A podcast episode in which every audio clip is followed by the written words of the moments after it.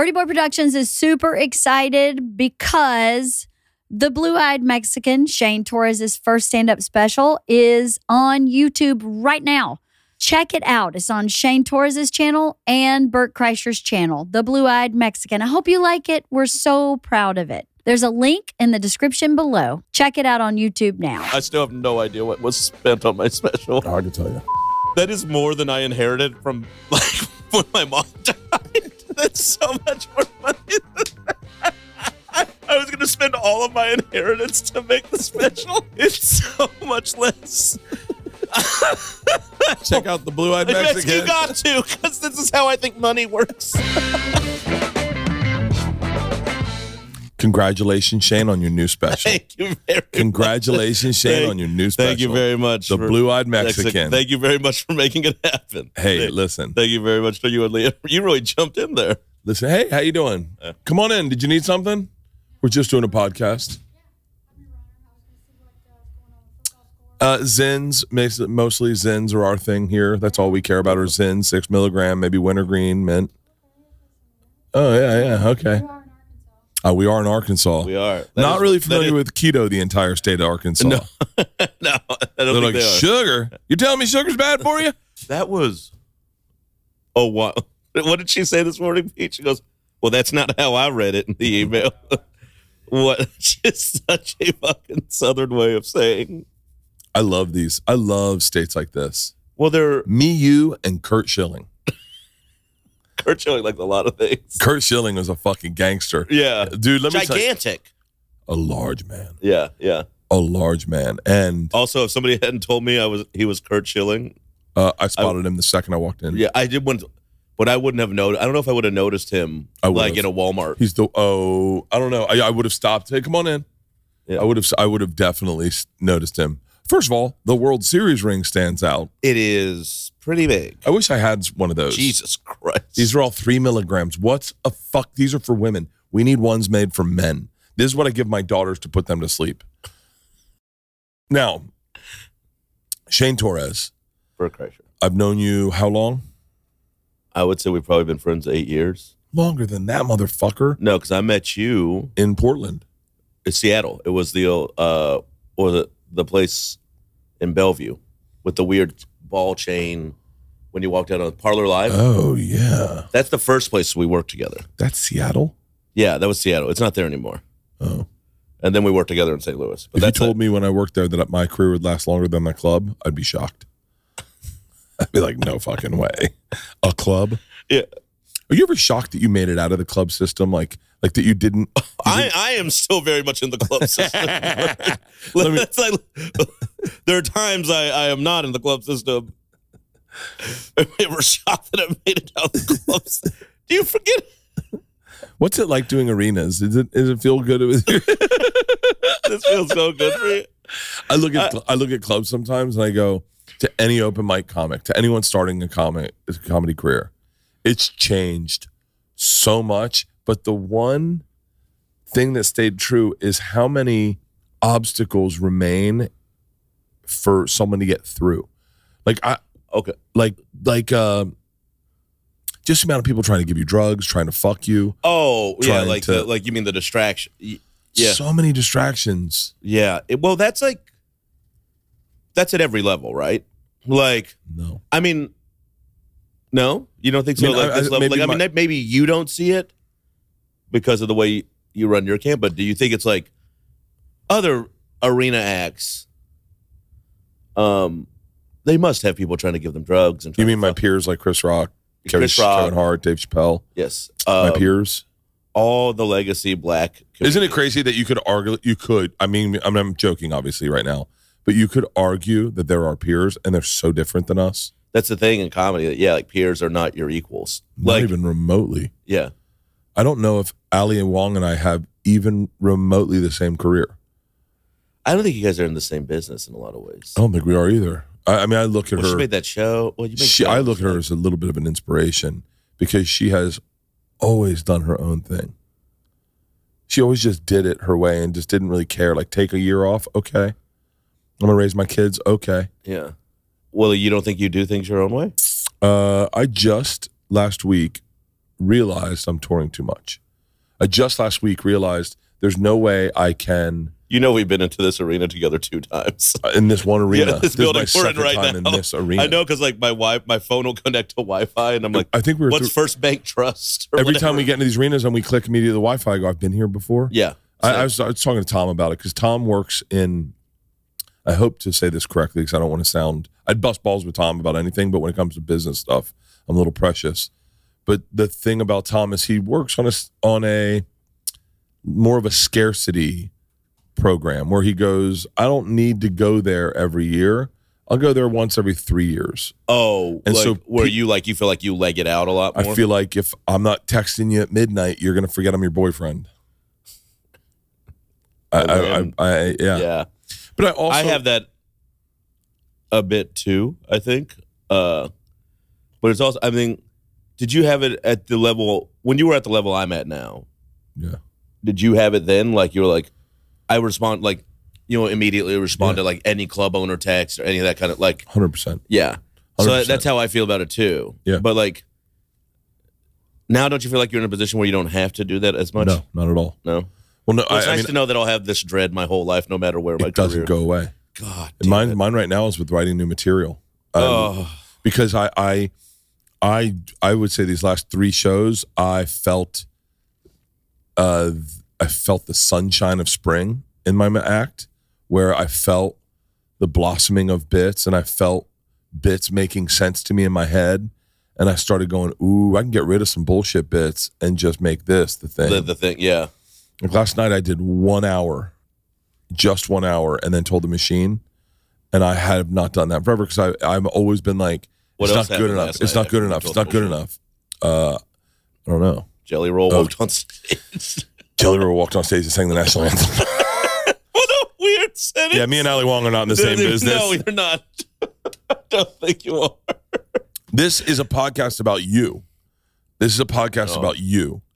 Now, here's About my. us. It's so- kind of about us. We're like we're reaching an interesting point in our friendship, in our career friendship. You know, like and just lives too. I think. Well, I I want to tell the story only that to put frame of reference because it should be known.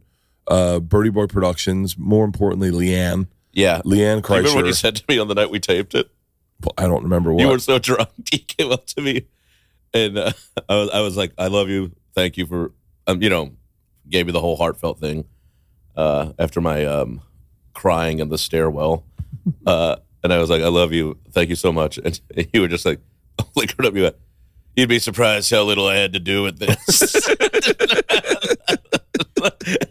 like, and then you just walked away. And I was like, I think Bert's mad at me. um, and the next morning, I met you at the William Vale for breakfast.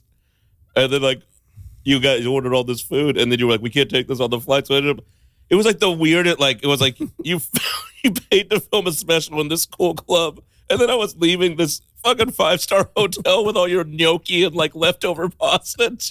And my We- stoned roommate was like, Bert's awesome. I was like, and then like you know, then I just had to like sit there the rest of the day think about everything. Like, what? it was uh it was you know in everything that's happening in the way the business is moving and and and i think i'll say candidly leanne saw people producing specials for their friends and said we can afford to do that. I want to i want to do that for shane. This is like very very the crawling steps of that for comedy i think you know? We're in an interesting place Yeah. where like with the you know like the business before you had to get something like you really had to get an opportunity for something like and now you the way it seems to be going in my mind is like well you it's all we're all still trying to get or make things but like the access to people helping do that and put people over is something that's been happening in like music for years where people are putting Yeah. over artists and stuff and now comics finally have a a place to do that i like that Bargatze's doing it i love that he did greg warren and mike vecchi i mean like he's Those doing guys are so goddamn funny, dude. They're, Like they're the best in the business. I, I would argue you are pound for pound, you pound. are joke pound for pound as good as they are. I And think that's you. that's the the one thing that I think that's cool about what's happening now is like comics are going, yo, you got to check him out. Yes, and like I, I'm going to say the vouches first, are so valuable. yeah, Like This is a, a quick Greg Warren story. We were at the Knitting Factory when it was like the hottest show in New York, and he went up, and they didn't give him shit, and he was taping for a tonight, like he was practicing a Tonight Show set, so he was doing good Yeah. stuff. And it was like comics were dying, but it was like hipster crowd, and they wouldn't give him shit. And Greg's just like a Midwestern, normal looking guy in his forties. And then Hannibal went up, who I love, and Hannibal's brilliant, but Hannibal was working on jokes for an award show. He was like, so these were not finished products, and everything that Hannibal did, they were like, "What?" Like Yeah. losing their fucking minds, and I was like, "This is not right." Like you don't like you don't like you. This is a place where people think they have taste, and they're like, then they don't. You know, like, Yeah. and they're just like they're they're doing a cult of personality themselves, and and it's and it's good to see. My point being, Hannibal's great. Greg is also great, but Greg wasn't getting any shine just because people didn't give him They were like, push. Who is he? They're yeah. like, is that Eddie Bauer that he's wearing? yeah, yeah. It, it was that. It was very much like judgy, and you know, it wasn't that way every night there, but it was definitely that way that night. The um, I, I wanted to because as as we got ready to launch this, you started doing podcast runs, and Leanne Still goes, trying to do a few. Yeah, and Leanne kept going. Um, does Shane does Shane know how to show everyone how great Shane is on a podcast? I go, no. He's the humblest guy in the world. He deflects any fucking compliment. And she was like, she was like, you need to teach him. You need, you need to teach him uh being uh braggadocious 101. That's what you do. You promote. you think I need to be a little more. well, am, you I, I am think I not showy? I, look, Bert. These are vans. They're- they're it's bizarre that we're friends. I want to talk about By the way. I realize every piece of clothing I have on today, I have gotten when I've been on the road with you. like this is remember that burger joint we went to in San Diego, yeah. Hodad's. This is their their burger shirt. God, Yeah, that burger was fucking I'm going back there outrageous. when I'm in LA. I want to tell the story of Shane. So I want to, but from Bert's perspective, obviously, everything's from my perspective. I look The at people's story of- vacation photos, waiting for me to show up in them. The we uh we met in Seattle, but we became friends in uh in St. Louis. St. Louis. Can you tell the story? Let's tell it together and see Okay. how we like. This will be an interesting sense of recall because Yeah. when we met in Seattle, This is, by the you way, weren't bringing even bringing features out on the road yet. We just got paired together, yeah, and you were selling like moderately. very moderately, I'd Yeah, imagine. like and like we hung out and we had drinks after the last show, but that was it. I think you were like we bonded on you saying, uh, you go, you're friends with Tom Segura, right? And I said, yeah. And you go, he said the funniest thing on stage. Oh, I mean, that was it was really funny. Say. Can you say it? goes, uh, "Is there any white girl in here dating a black guy?" And this lady goes, "Yeah." And she, he goes, "Where is she?" Or he goes, "For where? Where is he?" And she goes, "He's in England." And uh, goes, "Uh, what's he doing there?" She goes, "Oh, he's there for work." He goes, "What's he do?" And he goes, "She goes, uh, oh, he plays for like." You know, like some famous song, like Manchester United or something like that. And he goes, "Hold on, I meant like our kind of black guys." kind of dude who licks his lips. Grabs his grabs his nuts. I, I couldn't believe he got away. It was so offensive. It was so funny. Everyone loved it, but it was like it was very funny. Like, uh, it was killing me. And it was like Tom was not selling out then either. It was like, no. yeah, Well, No, I, I think all of none of us were. It was like the, if you look at like the little things you do in the beginning of trying to lose weight or the beginning of trying to get sober, any of the things you do where you know it's going to be a long journey, the, the foundation blocks, those moments of not being famous, but getting to do stand up for an hour for people that, you know, those moments defined where comedy is today. The like, cause, because it allowed a bunch of really great comics to develop under the radar and and learn how to write and learn how to write on stage and learn how to improv and learn how to do crowd like show work. yourself a bit. Yeah, as opposed to like, here's my polished hour, like th- which is like something we all do. I think when they start head start doing hours at Well, first, you, you I think- in focused. I think now with the way comedy is, you don't you're not allowed that luxury. Like someone like Mark Normand, who is still I I, I would st- always say is still very young in comedy compared to where we were when we popped. Like Well, Mark is 36. I mean, he might be forty. I don't think he is. I think he- old- find out how old Mark Normand is. I think my Mark might be like forty. Um, but but I didn't pop until I was like 45, and so I Is that had how- that- He's 40. God, he looks so much younger. Yeah, when he's like he doesn't fucking eat. He's small as fuck. When you look at him, He's like, really you're a big dude. Do you ever look at Mark and go, I could fucking rape him? I mean, I think it all the I, time. mean, I think I think big women look at Mark that way. like, like big women could I- have their way with Mark. Yeah, That's a porn I'd pay to see. Oh well, Mark being fucking rodeo clowned around a fucking room. if he just had to like. Hey, yeah, that's my dick. That's squeeze my his dick. nose and his pants fall down. Hey, I'm about to come. Uh, Whoa, no, ah, ah, hey, that's my dick. I think I, I I look at Mark. I'm like I do look at people like sometimes like fuck I better manhandle your ass. Like You're- I do I look at cops that way sometimes. really? Yeah, like sometimes I look at cops and I'm just like, man, I fucking I bet I could kick your fucking ass. like, I, like I, I don't I know I don't know if I could or I couldn't, but there's some cops I'm like I'm much bigger and clearly much stronger than them, and I'm Yeah. like, I better beat your fucking ass to dust if you tried to give me a ticket. We're gonna Like, get. and obviously I would not, Yeah. and I would be a coward. And you're just you're the most Well, gentle animal alive. dog. I get so angry now. Really? Yeah, I don't know what to do with it. Like, I have no idea what to do with it. I'm mad all. That's why I always go to the boxing gym and hit the bed. Were you always mad?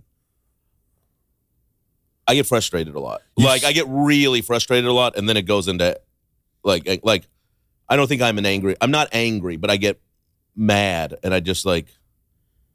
It's with bullying and when people aren't courteous most of the time. Is, is Yeah. really the only.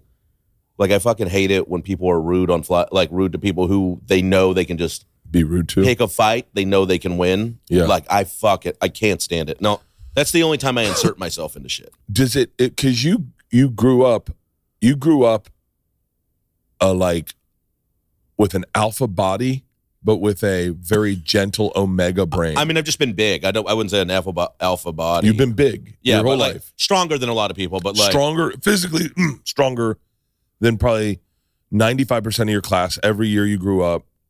I was bigger than most kids most of the time. Yeah. Yeah. But you're not you are a for lack of better words uh, a hipster punk rock soft sensitive dude who has like immense feelings for your mom your immense feelings for your family like you're very you're not and you're mexican which is like that's the other there's this machismo there's Yeah. this machismo that goes in with that that i can see sometimes in your brothers you know like Yeah. i'll see like your brothers have have got a like what's up fool energy Yeah. and and but you've got this Yeah, like uh, they're like they're different. They carry themselves like we're this. Yeah, I'm like an artsy fartsy, like whatever. Like I like like I definitely go the other way, than them in the Yeah. sense like I'm not as like masculine or bro down. But Yeah. then sometimes I kind of sometimes. I, sometimes I don't go into the energy. Like I'm afraid to like let it out. Like when we were in Amsterdam.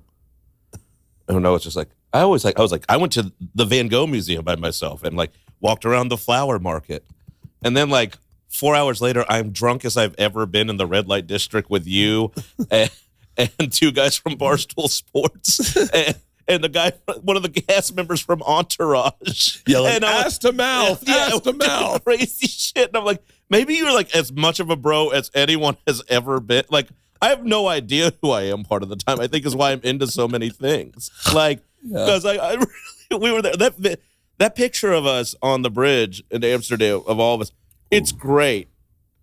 But I mean, we went into wild places that other famous people have been into and have been in the news for recently yeah who have been sued for going. yeah Yeah, and going with their employees yeah, which yeah, i completely did yeah. And and half of my employees were female And we were all fine. Yeah, and nobody had to go. Like, yeah and it was it was obviously everyone was uh, opted in and out and the women and, I, opted and a few hard of us out opted in a few times. Yeah, that Amsterdam trip. We are supported by Shopify. Shopify is the global commerce platform that helps you sell at every stage of your business from the launch your online shop stage to the first real life store stage to all the way to the did we just hit a million dollars in orders stage? Shopify is here to help you grow. Whether you're selling scented soap or offering outdoor outfits, Shopify helps you sell everywhere from their all in one e commerce platform to their in person POS systems, wherever and whatever you're selling, Shopify has got you covered. Shopify helps you turn browsers into buyers with the internet's best converting checkout, 36% better on average compared to the other commerce platforms, and sell more with less effort thanks to Shopify's magic, your AI powered all star. Shopify powers 10% of all e commerce in the US, and Shopify is the global force behind Allbirds, Rothy's, and Brooklinens, and millions of other entrepreneurs from every size across 175 countries plus. Shopify's award winning help is there to support your success every step of the way because businesses that grow, grow with Shopify. We are a hardcore Shopify family. I want to thank Shopify already for their support in this podcast, in our business. It has changed our life. I'm telling you that. That is our thing. And they've changed our life. Sign up for a $1 per month trial period at shopify.com slash Bertcast, all lowercase. Go to shopify.com slash Bertcast now to grow your business no matter what stage you're in. Shopify.com slash Bertcast. This show is sponsored by BetterHelp. Whether or not your family are big gift givers during the holidays, you get to define how you give yourself a gift. It is so important. You know, a lot, a lot of times it feels good to give to other people, but every now and then to give yourself a gift, you recognize it a tad bit more, whether it's by starting therapy or going easier on yourself during these tough moments or just treating yourself to a complete and total day of rest. Those gifts are so important. It's so important to remember to give yourself a little love this holiday season. I am doing that. I am doing that. I am doing that through therapy. This is my little gift to myself. Today, I drank in Vegas and I woke up with anxiety this morning and I sat in the shower and I thought, is this real? And then I get down and I journal about it. What's most important is I have someone to talk about it with, my therapist. And if you're thinking about starting therapy, give BetterHelp a try. It's entirely online, designed to be convenient and flexible and suited to your schedule. And trust me, as a guy with a busy schedule, this is the best way to do it. All you have to do is fill out a brief questionnaire and you get matched with a licensed therapist. And you can switch therapists at any time for no additional charge. In the season of giving, give yourself what you need with BetterHelp. Visit betterhelp.com slash Bert today to get 10% off your first month. That's BetterHelp, H-E-L-P dot com slash Bert. That Amsterdam trip. I can't. That's where I, I have like global upgrade flights Yeah. certificates that I use because of all my Delta stuff.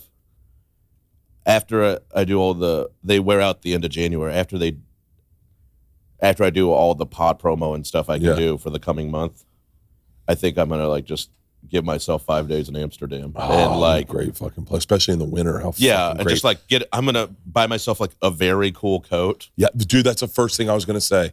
A fucking really cool coat. Head over there, Yeah.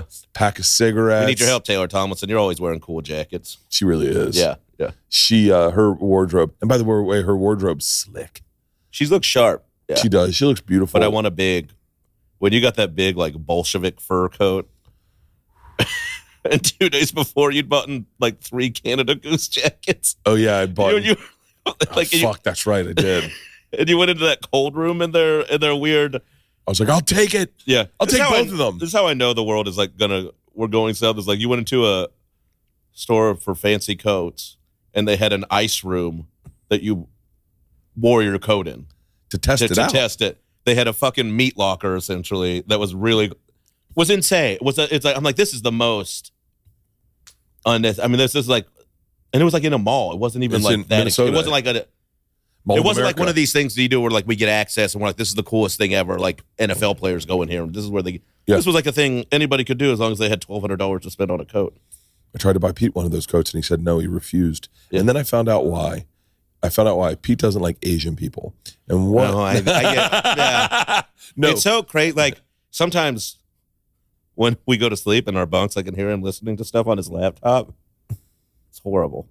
Or what? Did you turn my mic? Yeah, turn what your it was was Pete grew up around like Buffalo, Niagara Falls, and he saw what would happen, and that is rich tourists buy the most expensive fucking jacket, and then they look like what you would call like a haole or a fucking gaper or like whatever What's the a word. gaper? A gaper is someone who comes to him. If I'm not mistaken, it's someone who comes to the mountain and doesn't know what they're fucking doing. So, uh, and a Haole's like a white person in Hawaii. Haole's a white person in Hawaii, like a, a rube, like looks like a fucking fool. They're- You're just here, like you're you're like in our, you're in our spot, taking. You're up in our space. spot wearing the most exact, expensive jacket. You don't even fucking live here. If anyone needs You that don't like jacket, anything it's- about this. it's all, us, but we're wearing the jacket that we bought four years ago. So like when I we went to And Niagara I got to Falls, serve you fucking coffee. Yeah. Yes. Yeah. And Pete was, and I saw when we went to Niagara Falls why Pete didn't want that jacket.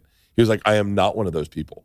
I am myself. I and Is and this then real? No, I, I wasn't even at Niagara Falls. That was the one. That was the Really? one I wasn't at. Yeah, oh maybe then I uh, maybe I just saw it. I was traveling all over Europe. I didn't want a big ass coat, He's No, we weren't even in Europe then. We were in Minnesota. but it was Yeah. being bought for Europe. Was it? Yeah, I was buying it for him. For That was a fucking year ago almost. It, by the way, it was really recent. It was it was a year ago.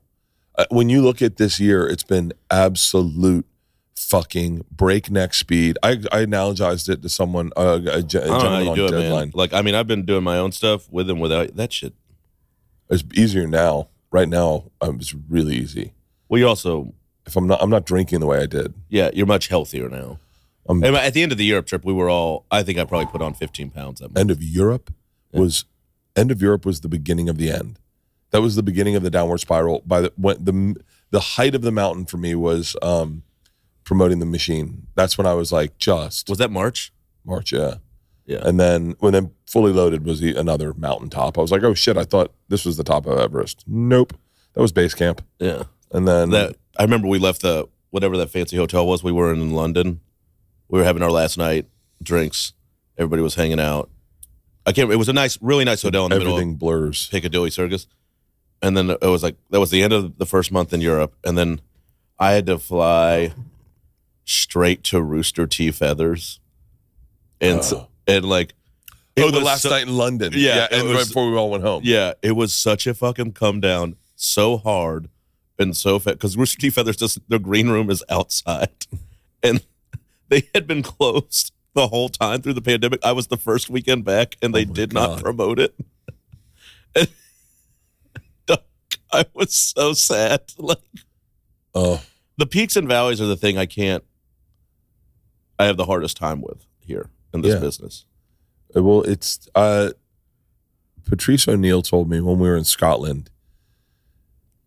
He said something. He said something. It was it was kind of shitty, but it was like it- I I didn't I don't I never like even when people insult me and they do it like in a backhanded way, I still try to find the usefulness in it because I know it's coming from real emotion.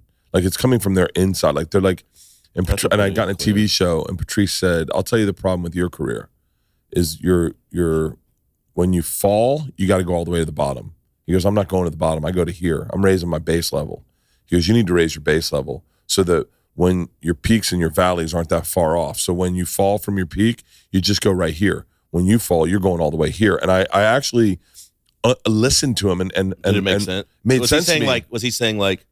Once this TV show's gone, you're back to you're, you're, back, back, to open fucking mics. You're still like a door guy technically.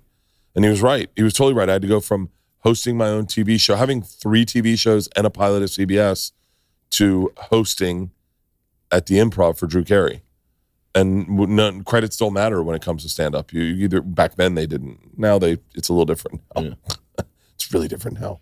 Uh, I would have been I would have been doing a theater tour back if it was Yeah, now. by then, yeah. Um, but I want to go back to I want to go back to um, I want to go back to how we became friends because Yeah, I think this is important because very few I, I would say seldomly in my life with my closest friends it's happened where you can trust them you can just trust them and what happened was I went in to do Helium Funny Bone in St. Louis right The Helium in St. Louis. you were going to be my feature I was supposed to do Doug Loves Movies Yeah, that was Wednesday. and and so I flew in early to We do got in a Doug Loves. Movies You got in.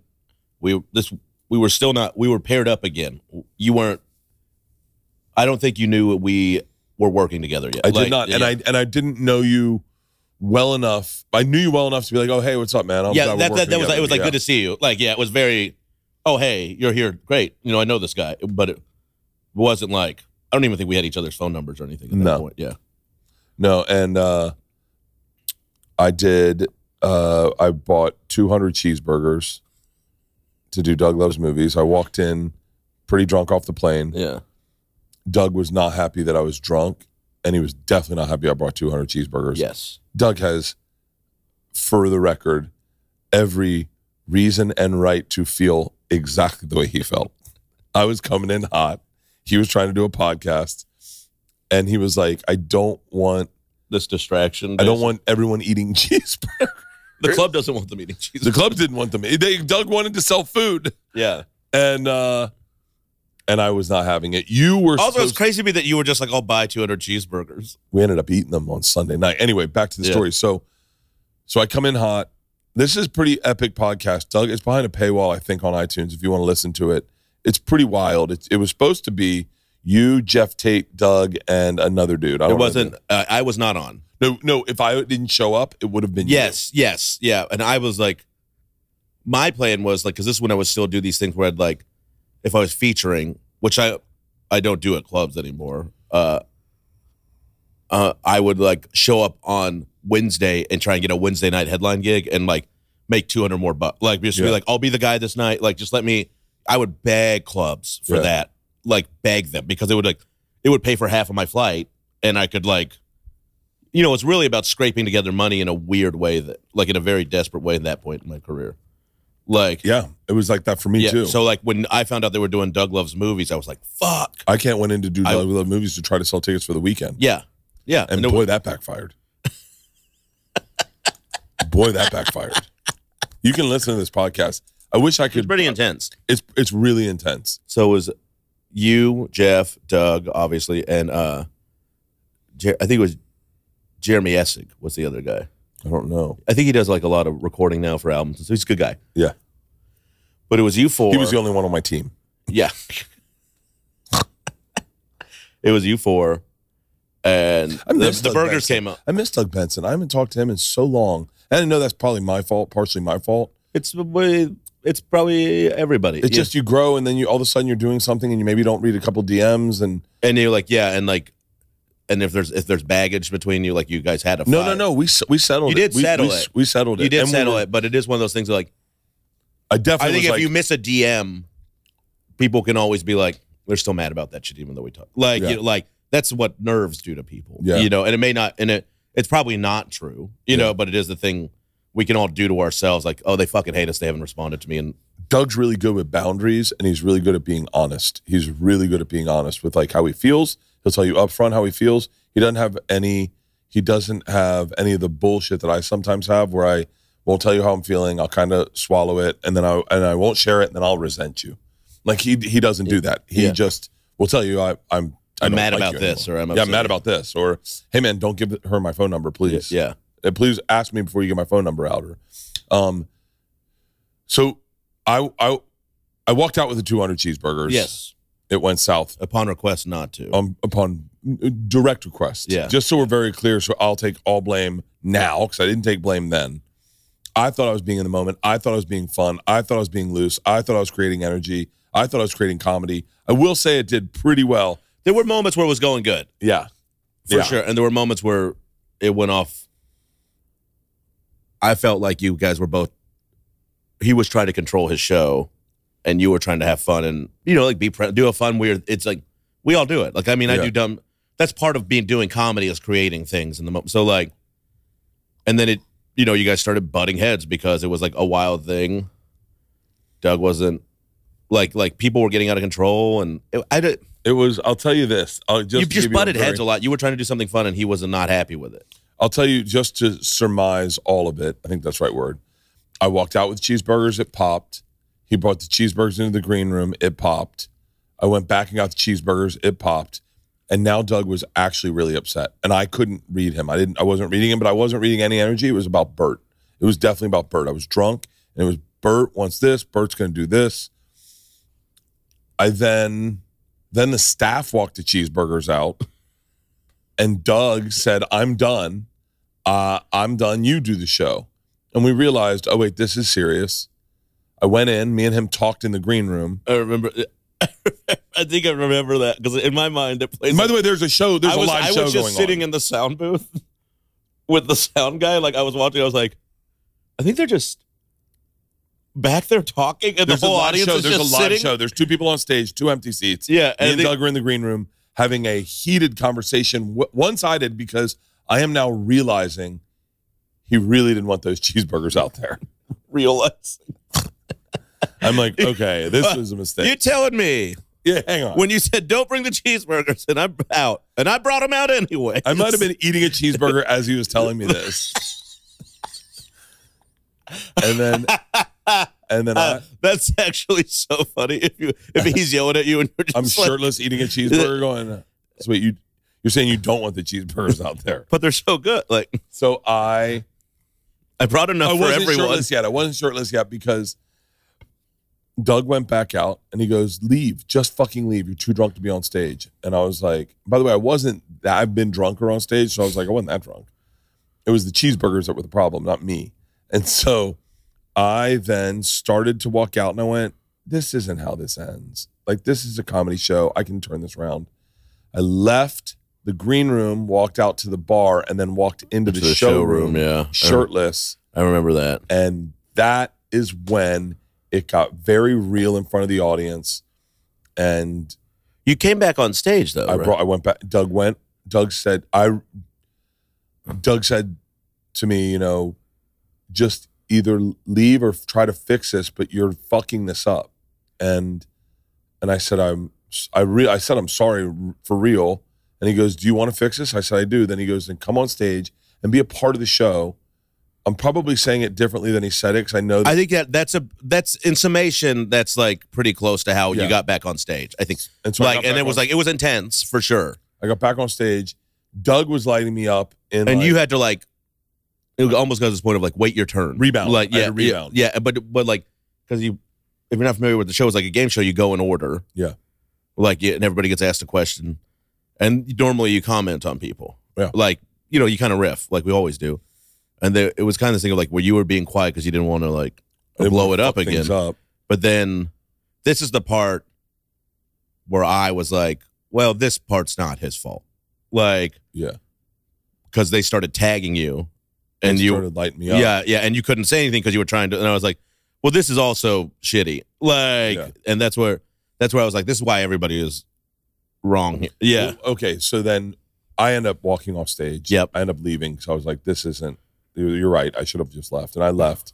They finished the show. I went back to my hotel. I remember getting food because I had not eaten yet, and I, We I- had a cheeseburger. I had a couple cheeseburgers, but I had another cheeseburger at the bar at the hotel. I called Tom. I told Tom what happened, to, and Tom, at that was the day that he had started fat shaming me for real. really? So, yeah, yeah, this yeah. was all happening at the same. Time. It was all happening at the same time. this is when this stuff started coming. Like I got on Twitter to see what was. this is when stuff was, was going on. Like that was really happening on socials. This was the beginning Oh of that yeah. time. I was wondering if people had tweeted about Doug Loves Movies yet that had been there, and you saw a couple tweets like "fuck this is crazy," but every tweet was "Bert is fat." Everything was "Bert is fat." Bert likes mayonnaise, and I was eating mayonnaise at the time that I read one of them, and I was like, "Fuck." Called Tom. Tom thought we were talking about that. I talked to him about the Doug stuff. And oh, he- Tom thought you were calling him like this is like fuck like Yeah, and Tom's Tom, if anything, is really good at reading my energy and knowing what I need in a conversation. Even if he lies to me, he'll be like, "Hey, listen, listen, fuck him. Don't worry about it. You were fucking trying to be funny." Like he was just like, "Don't go to bed in your head. Wake up Okay. tomorrow. You got a show to do. Don't worry about it." And uh, and so I went to bed victorious, going like, "You're right, Tom. I did the right thing." Went to bed, woke up, did press, had one of the most pivotal moments of my entire career as I'm driving back for press. We're partying at press. I, I went and did press.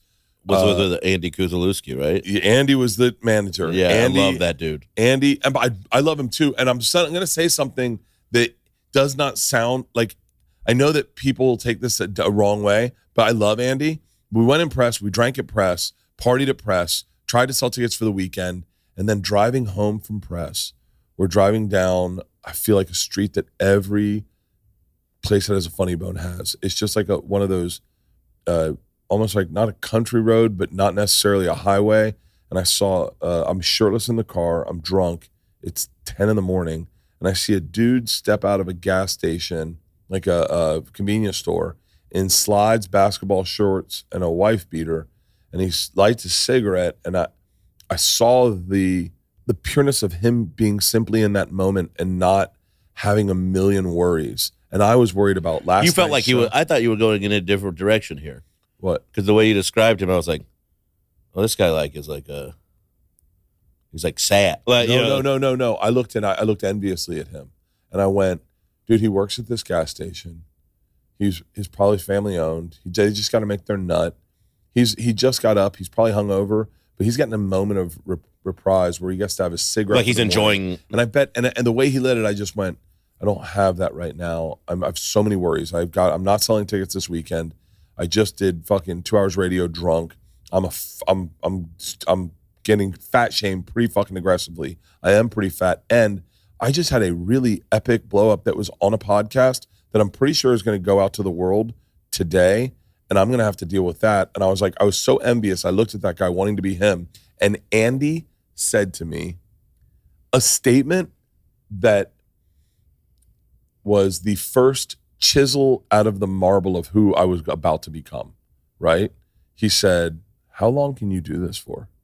And I went, Huh? And he goes, like, comedy. Like, what are you gonna be like 50 doing stand-up? And I I had never thought I was 44 at the time, and I had never thought that it wasn't that that was a thing. I'd never thought that we couldn't do it until we were 70. I'd never thought that there had been this timeline that I had been ignoring and that I had missed my window. I had never thought of any of that. I just was like, and by the way, You're fucking that freaking time, me out, right? that was kind of that was- freaking me out. that was kind of an accurate statement. You're looking at dudes, I won't say names, but dudes that are younger, including Tom, popping and blowing up and really having was Tom already careers. like selling out weekends at and they're point? 36, they're 32, they're 31, and I'm 44, and I'm, I'm 43 probably at the time, I'm guessing. And and now he's looking at me like this, like, dude, how long can you do this for? And I went back to my room and I was like, fuck. And I was in this, I went to bed. I did not work out. I went, came back to came to the show, and I had and all of a sudden I had real accountability of like my actions, of like who I was, where I was. I was very grounded in honesty. was that a bottom point for you in your career? that was that was out of all there's like I could give you four bottoms and that was definitely one of them. I went to the club and I barely knew you and I said to you I, I- I'm going to say my exact words. Hey man, we're not like boys or anything. I can't help you. You have no reason to lie to me, but I need to know the truth. And I and I and I'm telling you, It was. I don't know if it was that blunt, but it was like very like. I don't really know you, and I like, and I was like, you know, like whatever. Like, yeah. it was it was candid, but I don't know if it was like. Yeah, I remember remember. saying- I I remember sitting saying- at the bar because I was having.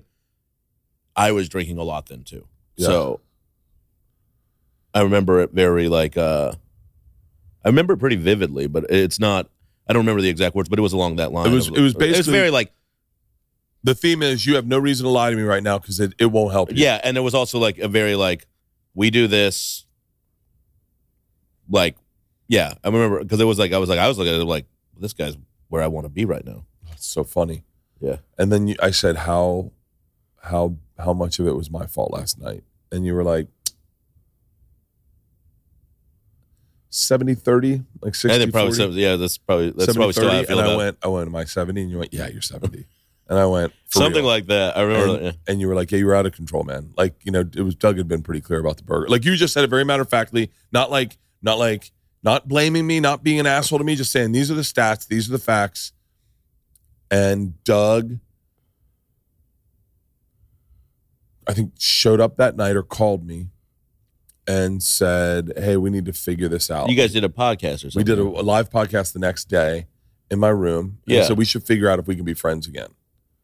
Yeah. And so we did a podcast, and we did a. It was a. It's a really great podcast. I mean, if you know the backstory, that podcast is like fucking phenomenal because it's almost like there aren't mics on. We did not edit edit any of it out. We talked about what bothered. Did you guys both put it up? Is that what happened? No, he released his behind a paywall. He goes, I'm not going to put you out on the internet for people to just fucking destroy you. He said, but I did not invest in myself to not make my money back. I need to post this podcast.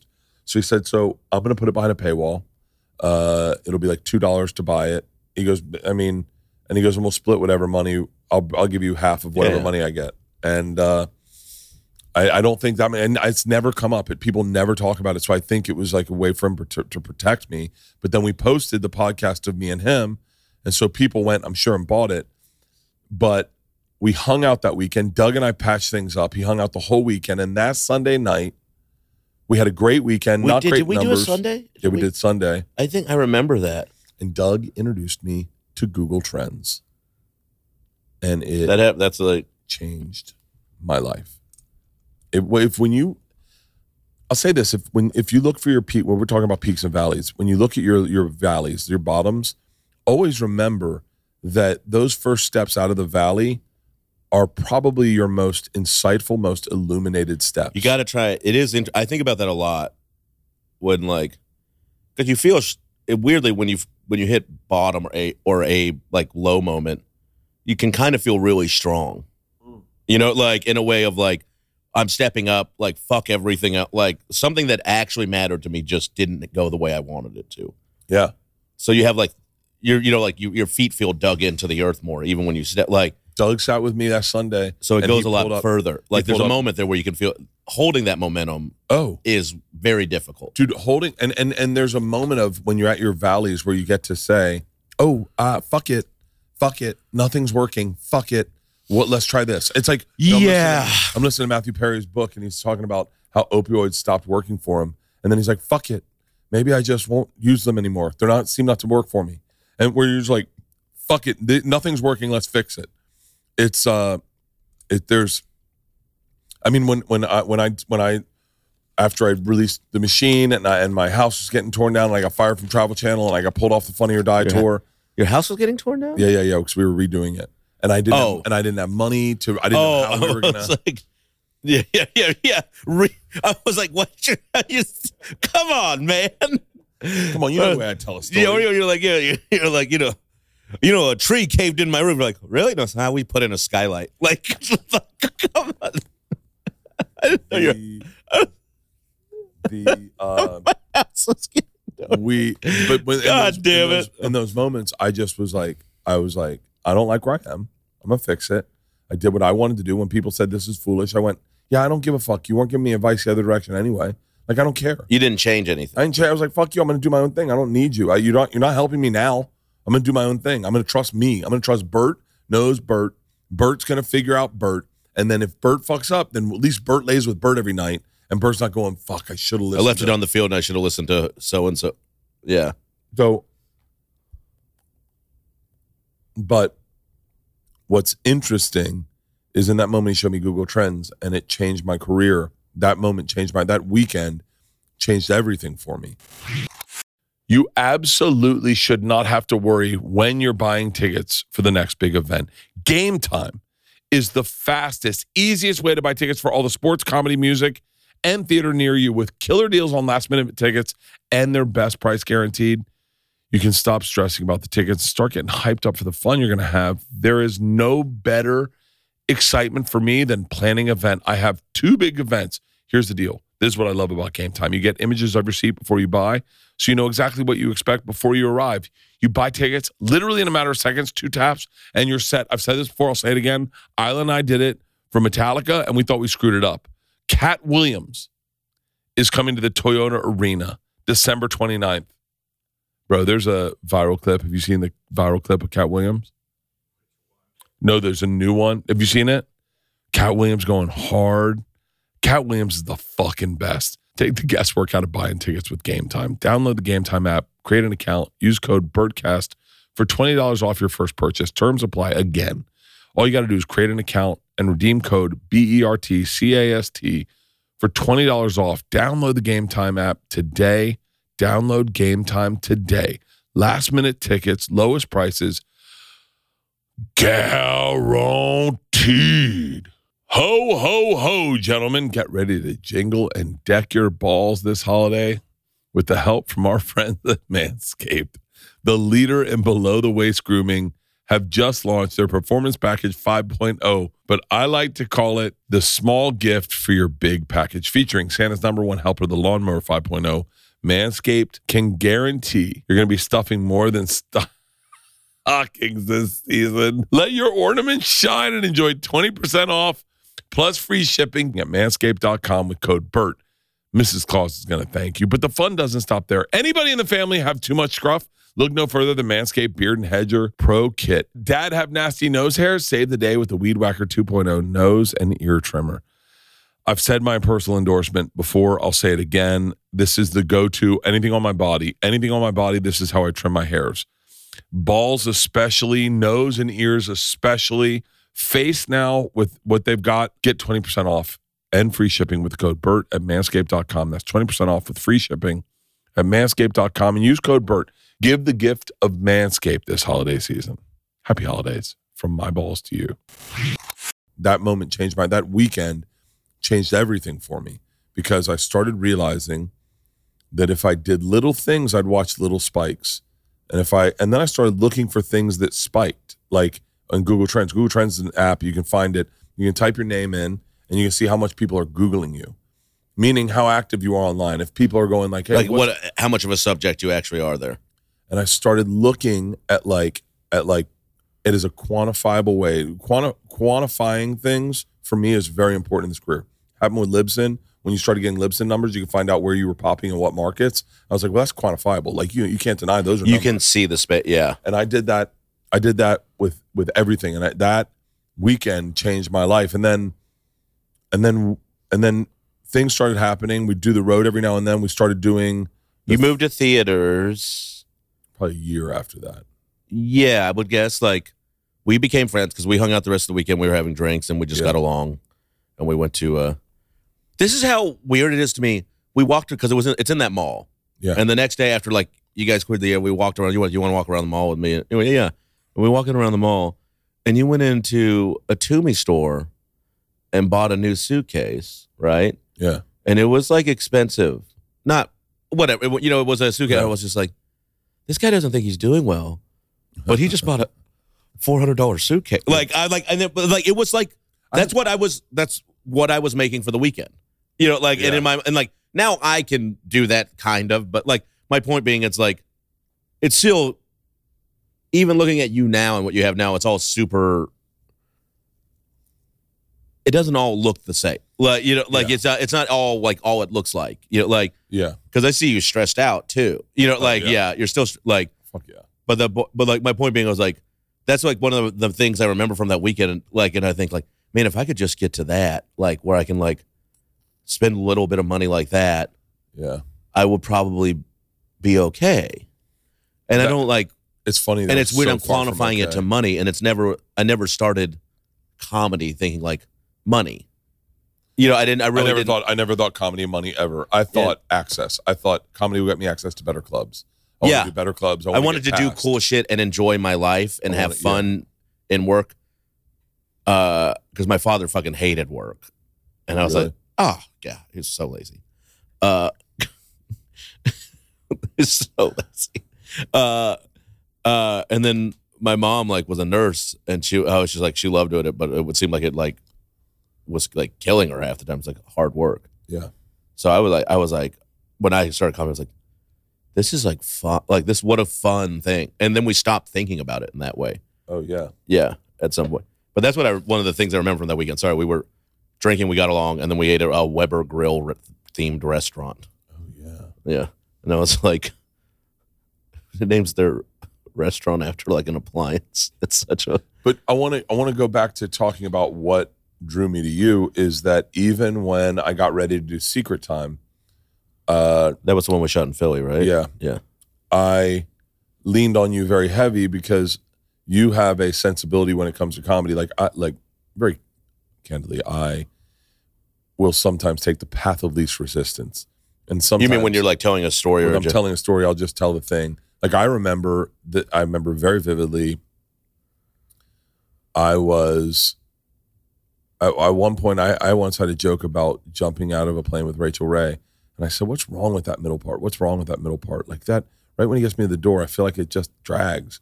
And you said, just like very casually, like looking at a glass of of of uh, Jameson, you were like, "You know what could use?" I said, "What?" And you go, "A couple jokes." no, I, I didn't. swear to God. And Did went, I and- really? And, I went and I went. What do you mean? You go. I'm well, such an asshole. You go. You go. Well, no, but that's what I liked about you is honesty. Well, but I but I was like a prick about it. no, no, no. You were just joking, and then and then I went. What? Oh, I was like busting yeah, your you're balls. busting my balls. Okay. And I was like, and you're like, I don't know. You're like, you, what do you say now? And I said, uh, fuck you, suck my dick. You're a cocksucker. and you're like, how about like a joke? And then I went, oh. And then he goes, so right before then, I go, I'm sitting in the dude's lap, and he's like, he's like, what are you nervous about? And I said, I, what am I nervous about? Are you fucking serious? I go, I don't know. You'll get hard. I'll get hard. Our chute won't open, and then that's how I'll find us in the in the in the. That's how they'll find us in the forest. Both of us hard as a rock, and you fucking me into the earth. and then he goes, "All right, we're ready to go." And I went, "Hold on, I'm not ready yet." And he goes, "We're going in one." And I go, "I'm not hard." and That's pretty funny, and, and, man. yeah, Yeah, I'm not hard yet. And so, but I I put jokes in there. Yeah, we have a tendency to do that when we have an idea. Like in comedy, I think I do because we both tell stories, Yeah. or like long premised out bits with like situations. And I think if you tell comedy like that, at the beginning of it, every joke will kind of have a like, and that's when I was like, "Fuck you," instead of Yeah. having Suck like- this dick, bitch. yeah, instead of being Actually, I creative. say that in my act right now. Suck this. Suck this dick, bitch. do you I can mess. I get, but I could put a joke there. probably? Suck this dick. I'm bitch. about to pop. I don't. I don't know.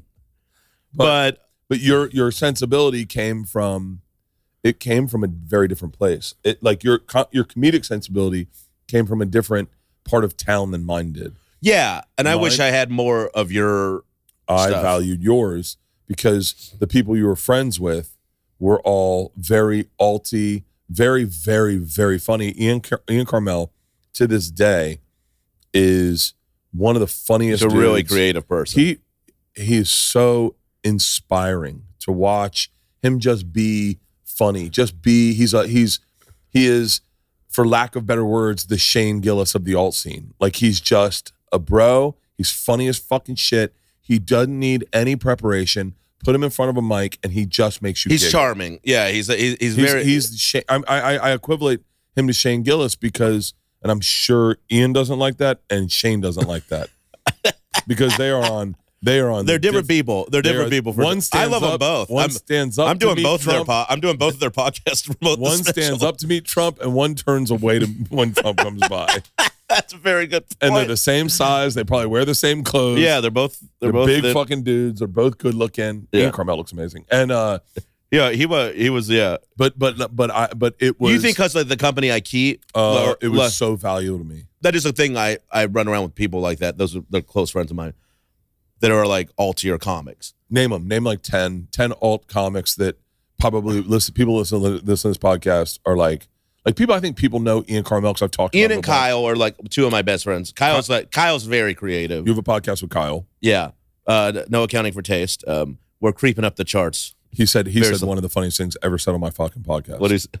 Kyle Kinane is who we're talking about. Everybody, we did a podcast to promote a tour we were doing. Oh, Kyle, well, the thing with Sal and Nate. yeah, Yeah. and uh, Kyle was not is not a promoter.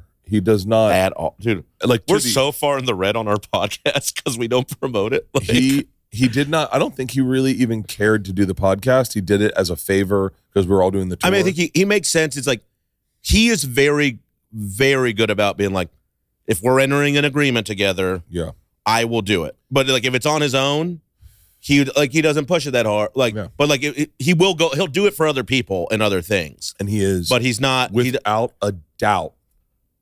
I hope this comes out respectfully.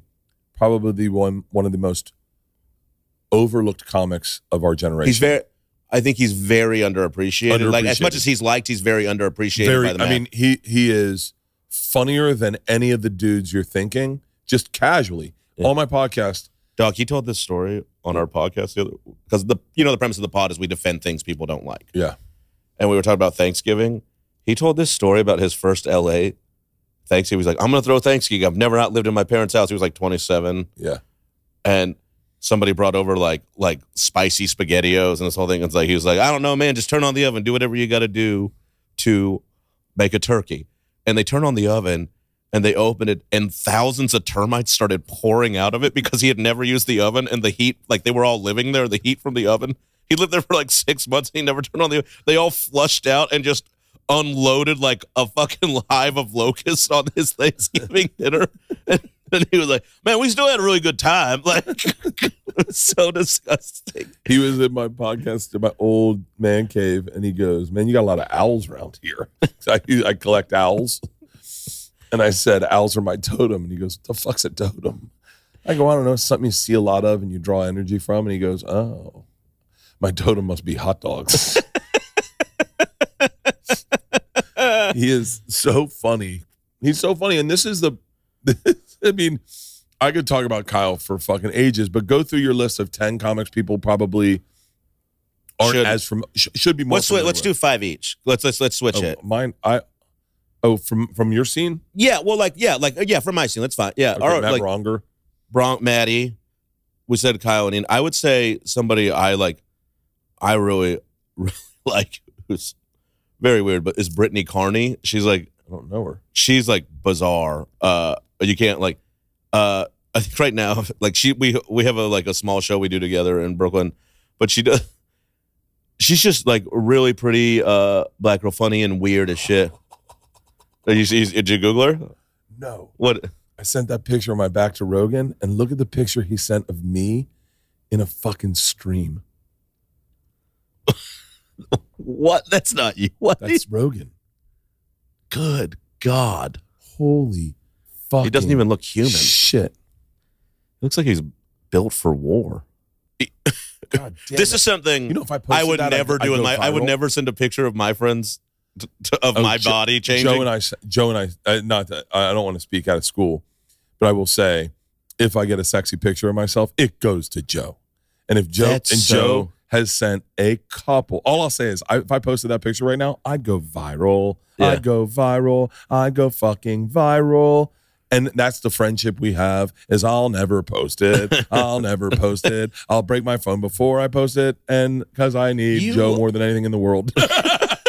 you like looking at pictures of yourself? yeah. I love Yeah. looking at pictures I of myself. fucking hate it. I hate pictures of myself. I I'm, hate. I'm, I'm gonna have like, to look we're like- body one more time. I mean, He's 50 fucking five. he looks great, man. Dude, he those are striations and a massive cock. Take a look at his dick. It's he's bulging out. God It's fucking- damn, he is fucking Good for Joe. I want to delete my picture now. the uh Joe's got a fucking hog. Have you seen it? Everyone has. He's just pissing next to him. Oh, yeah. Uh, Jim Norton's got a fucking hog. I've seen that. He's dick. got a piece. A real piece. Like a real piece. Interesting. That's the it's biggest always the dick- quiet ones. The biggest dick I've ever seen was a guy I lived with in New York for a very short period of time, for like a month. And I walked into our bathroom and he was taking a shit.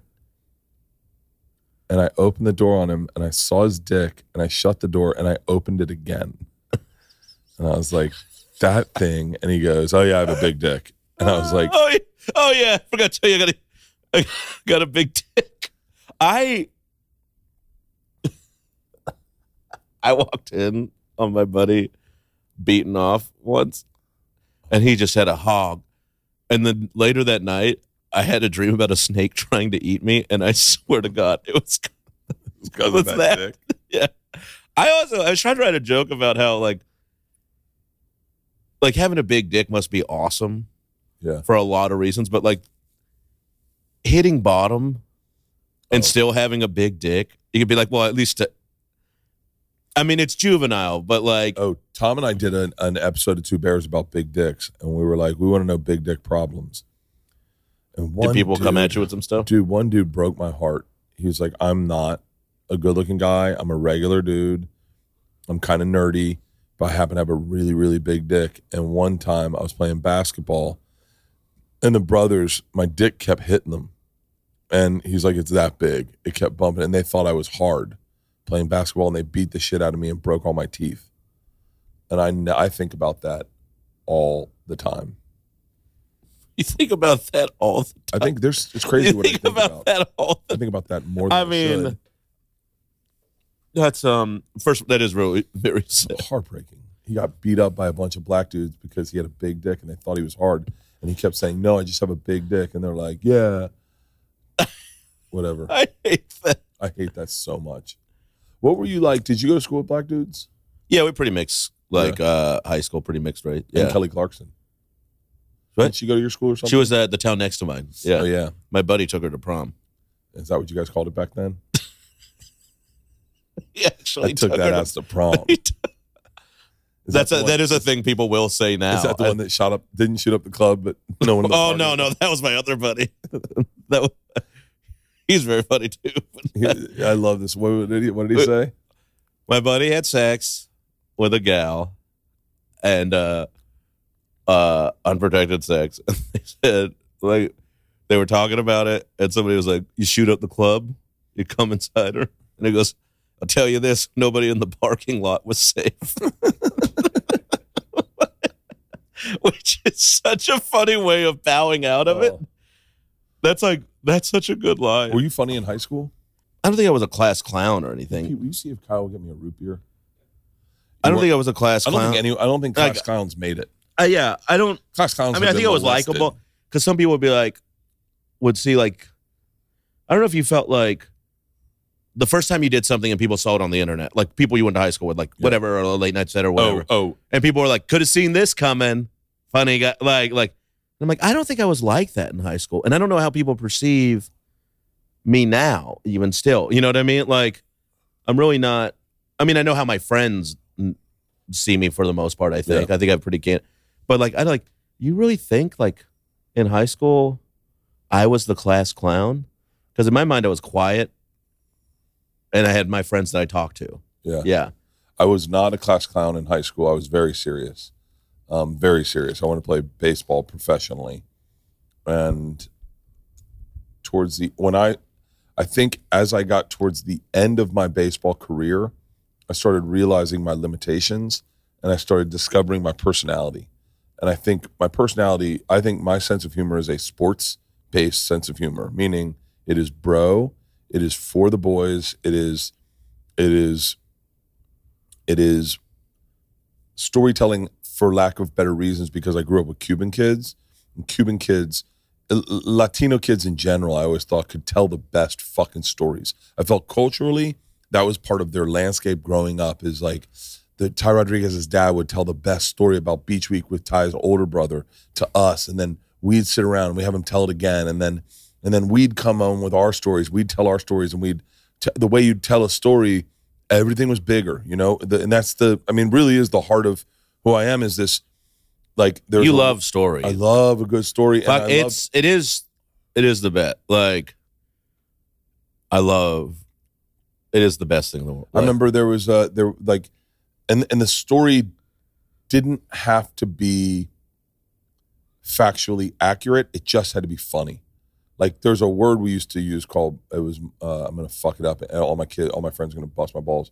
Monstrasa, which was like monstrous. It was huge, and so anything everything had to be monstrasa, like and that was like that was like our the word, and so like so like uh there were a couple words we used like but it was like everything was like if you had monstrous a meaning massive, massive monstrous, every- not, like- oh it's fucking so big not villainous. Yeah. uh, Yeah. every story had to have it had to be epic or you didn't we didn't want to hear the story yeah. like no one's gonna tell A boring story. Is there anything more painful to sit through? Like, I don't know i'm married to leanne she does a bunch of them oh, come on. leanne tells great stories and then she doesn't know when her great stories are like she told she told a story one time about getting chased by a redneck with a shotgun when she was 12 on Halloween in a roller girl outfit and running into a barbed wire fence, being lost and crawling through the mud for about three hours, and then ending up back at the sleepover and no one noticed that she was gone. And she came in covered in mud and bleeding and crying. oh, and they're like- God. And they just this go, "This is like a time to kill or something. oh, like it's, it's such a great story. And she goes, I don't know if that's a good story. I go, it's fucking epic. that's insane. It's funny Yeah. Oh, it's hilarious. It's hilarious. because like right now it sounds like a horror film. Oh, I remember she had a story about one time her cat brought a rattlesnake into the house and her mom was out and it was just her, a rattlesnake, and a cat. oh my God. Root beer is the best. And so, um, thank you, Kyle. Just her, a rattlesnake, and a cat walk into a bar. Oh my God. Uh, I'm okay. I got coffee, buddy. Uh, yeah. Um. But yeah, I I think So like a pe- Louis had that joke on when he had Lou, uh, Lucky Louie on HBO. Remember when he had that and he, Yeah. he had the story. He goes, Sometimes my wife tells these stories and I can just see the pain on people's faces when she's telling. It's like, when's it? they're just like, when's it gonna end? Like, I think we said it was unlucky Louie was talking about it, but I remember she. Leanne, Leanne's a good listener. She wants to hear your story. Like she's a really good listener. She she's wants- I when I did her podcast, she's remarkably present for a person to interview, like which is kind of rare, you know. Like, yeah, she did a not pod- rare, but she did she's a good podcast at it. with Chad Daniels yesterday. She's like, he is fascinating. I was like, that's so funny. I never really listen. He's an interesting guy. yeah, just I think he's funny, Yeah. but like, oh, the back to Monster, oh, I, uh, I mean, uh, like that's that my that's my sensibility. So when I left baseball and I went to Florida State and opted out, I, I say opted out of baseball. I didn't make the team. I, I was going to be redshirted to catch bullpen. Like if at, at best, at best, that was my my path was that I would be redshirted my freshman year. I'd catch bullpen, and I would never. I was never going to play. I knew that. Mike Martin's son, Mike Martin, Despite, unless somebody got injured or no, something. no, Mike Yeah. Martin's son was the catcher, and he was going to go to the pros. My buddy Obi, I think, ended up walking onto the team, and and uh, and he never played his freshman year, so he left. So I was like, I was never going to play. But that's when I, if It'd you break knew your me in heart. college, what? It break your heart. We are supported by Omaha Steaks. The holidays are here. Let Omaha Steaks take all the guesswork out of gifting. Shop carefully curated packages that are guaranteed to make spirits bright all winter long. Go to omahasteaks.com and save 50% off site wide. Site wide. Plus, when you use the promo code BERT at checkout, you get an additional $30 off your order. Send tender, juicy, butcher cut filet mignon, mouth watering burgers, the gourmet jumbo franks. I swear to God, are the best things you're going to ever have in your entire life. They are so good. My dad saves them for him when he comes out. Omaha Steaks is ready to ship your order right away. So shop early and beat the shipping rush. Go to omahasteaks.com and use the promo code BERT at checkout. Omaha Steaks is a gift from the heart. My grandma used to give me Omaha steaks when I lived in New York. And it was so nice to get them from her because every time I made a steak, I thought about her. That's what you want to give. Order with complete confidence today, knowing that you're ordering the very best. Visit omahasteaks.com. Take advantage of the 50% off site wide. Plus, use promo code BERT at checkout to get that extra $30 off your order. Minimum order may be required. We are supported by DoorDash low on time, like my daughters. Make the hours you've got a whole lot happier with Dash Pass from DoorDash. Everyone deserves to feel like a VIP. And with Dash Pass from DoorDash, you can. Dash Pass members get $0 delivery fees and up to 10% off eligible DoorDash orders, including groceries, drinks, personal care items, and more. Dash Pass makes delivery even more worth it, helping members save more than $35 per month on average. I've said this a million times. We are a huge DoorDash family. That is our jam. My daughters, I don't know that they know that you can get food other ways. Here's the deal. If you're like me and my daughters and my wife, put a little joy back into your schedule. Sign up for Dash Pass today. Use code BERT23 and get 50% off up to a $10 value when you spend $12 or more after signing up for Dash Pass. Subject to change, terms apply. That's 50% off up to a $10 value when you spend $12 or more after signing up for Dash Pass with code BERT23. Subject to change, terms apply. Sign up for more. Become a Dash Pass member today. It break your heart. Oh no, no! It was a really cool moment where I I went to the first practice. I took BP. I fielded ground balls. I threw down to second a couple times, and then he was just very candid. And he was like, "You're not going to start, uh, but we can always use catcher, you know. So go down and catch 90 pitches from the pitchers, and uh, come up to me at the end of practice. We'll figure out what's going to happen." And I was like, "Okay." And I walked down left field fence, uh, left field, uh, si- left field foul line, down to where the pitchers were pitching, and I kept walking. I walked right out the fucking gate, You were like on and I walked to Salley Hall. I was still in my uniform, and I got in. Uh, I laid down on my floor in my dorm room, and my buddies were all smoking pot and listening to Pink Floyd in the dark. And I got high with them in my cleats and my baseball hat, and I and I and I said, "Wow, my I'm leaving baseball. This is it. I'm never playing baseball again." And I was like, I I remember I was like, I think I'm gonna really double down on this partying thing.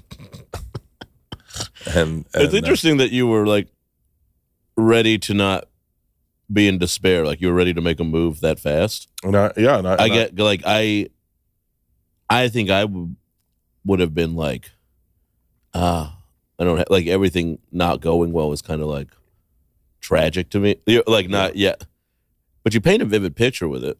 In my mind, when you were talking about walking down the left foul line, I was like, I can kind of see it. So like, and I don't, and I, but I, I don't think there's anyone that knew me in college that wouldn't say he was the funniest person I ever met. Like I, I really doubled down into my sense of humor, being creative, uh, allowing myself to be different, allowing myself to not like to to, to experiment with everything and and not just drugs. I, I mean, and I really didn't. but you're a pretty open person in that. Oh Like, yeah, Were When I you like that before? Like, were you open to adventure always? Like, No. because you like you kind of down for whatever. I would when I was in high school, I would fake drink.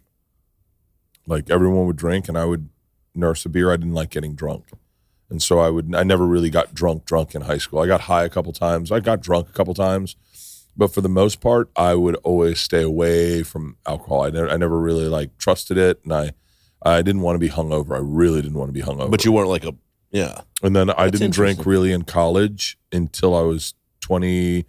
When I turned 21 was the first time I'd get a six pack at like an Exxon and I'd come home and we'd have a couple beers and I'd be like, this is great. And then when I went to Russia, that's when I cranked it up. And then I got back from Russia, my chick had cheated on me and I didn't know how to deal with the emotions. And that is when I started drinking when I was 22, when I really started partying. And that's when I really blossomed into being a funny person. I was masking my pain. Yeah. um, wild. Yeah. Uh, yeah. I guess like yeah. You'll get the serious side out, out of me all the time. It comes out so often. Like when we work out, Pete's seen it a ton. When we work out, and I, I'll get competitive at times. Especially remember when we were doing bench press back in the day. Yeah, back when we were all close, and I would get real competitive. And there's a part of me that hides, that masks that competitive side of me completely. I definitely fucking mask it. Are you a good loser? Yeah, I, I think, but I think stand up trained me to be a good loser. I think I got more comfortable with losing than I did winning. It's just such a familiar feeling Yeah. to I mean, not get an audition and know, well, I guess I don't have anything to worry about tomorrow. I'm going to get a bottle of wine and just uh, watch Monday Night Football. Fuck it. And then be like, yeah, I'm going to take care of my kids. We're going to hang out. Oh, what do you guys want to do tomorrow? That energy was like very familiar and very easy. And any bit of success would freak me out. I remember I got called back for a, uh, for a test. I had a test on a CBS pilot. And I hated the test process. I hated all of it. And I thought, God, I hope I don't fucking get this I don't want the pressure that comes along with it. I'm so much happier failing. I've been thinking about that kind of stuff a lot lately. Yeah. Like about the special and like what it's gonna what it will or won't do. Like and I'm like, I was because I look at your shit sometimes, I'm like, fucking who like wants to do all this, perform like that, and then like have to be like look at number you know oh, like yeah. you know like it's very simple for me right now like Oh, sometimes i bonus at a club and that's it Oh, that's a beautiful feeling is when Yeah. you're just looking for bonuses. Yeah, and that, and you know, obviously, it's a different operation with what you have now than you haven't been in that space for a minute. But like it, I'm like, I want that. Like, I want something that looks like that, but I don't.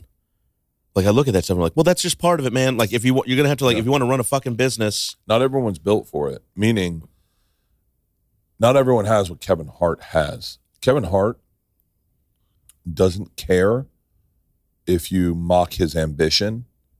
He is going to be ambitious. He wants what no one else has. He wants to see what is on the other side of that fucking horizon. yeah, He is he literally wants. Yeah, he's trying to get to the.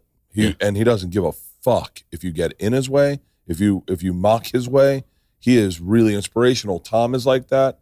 Joe is Because like he can that. point to it, like What? he can point to what he's done. Like, Yeah, yeah, he's gotten results from Nate having that. Kind of, Bargatze's got that. Like Nate Bargatze is a very driven dude.